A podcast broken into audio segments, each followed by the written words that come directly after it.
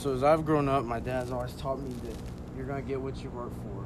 So when I was younger, he would make me do chores around the house, and he would give me money based on how good he thought I did the chore, and you know, that was how I got my allowance every like every week.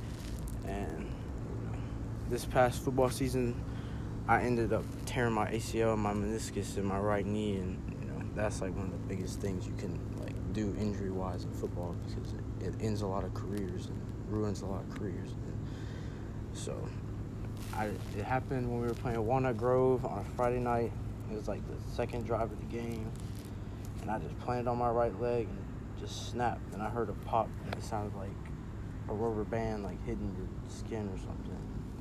I knew something was wrong. And Coach Nash, our athletic trainer, ran out on the field, and Coach Sims ran out on the field, and it was like she started asking me a bunch of questions like, "What what happened? What did you do? Did it hurt?" Started doing all these tests.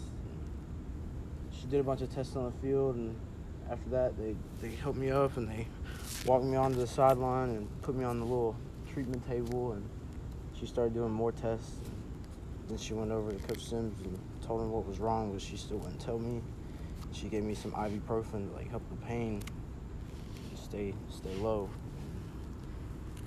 You know, she wouldn't told my parents what happened, but she told my parents not to tell me. So I went in at halftime got changed out all my stuff. Came back out. My dad pulled me over and was like, "If they, if it is what they think it is, you're not playing the rest of the season." And he was, he said, "You just gotta work hard, and if you do everything the right way, you'll come back like it never even happened." And so from then, I knew what I had to do, and I knew I, if I wanted to have a good senior year, I was gonna have to bust it to get you know, what I needed to get done. And I found out the next morning. I went to the hospital and they said they did a they did an X-ray and MRI and said I tore my ACL and my meniscus and I was gonna need surgery. And within the next couple weeks, I was gonna miss the rest of my junior year.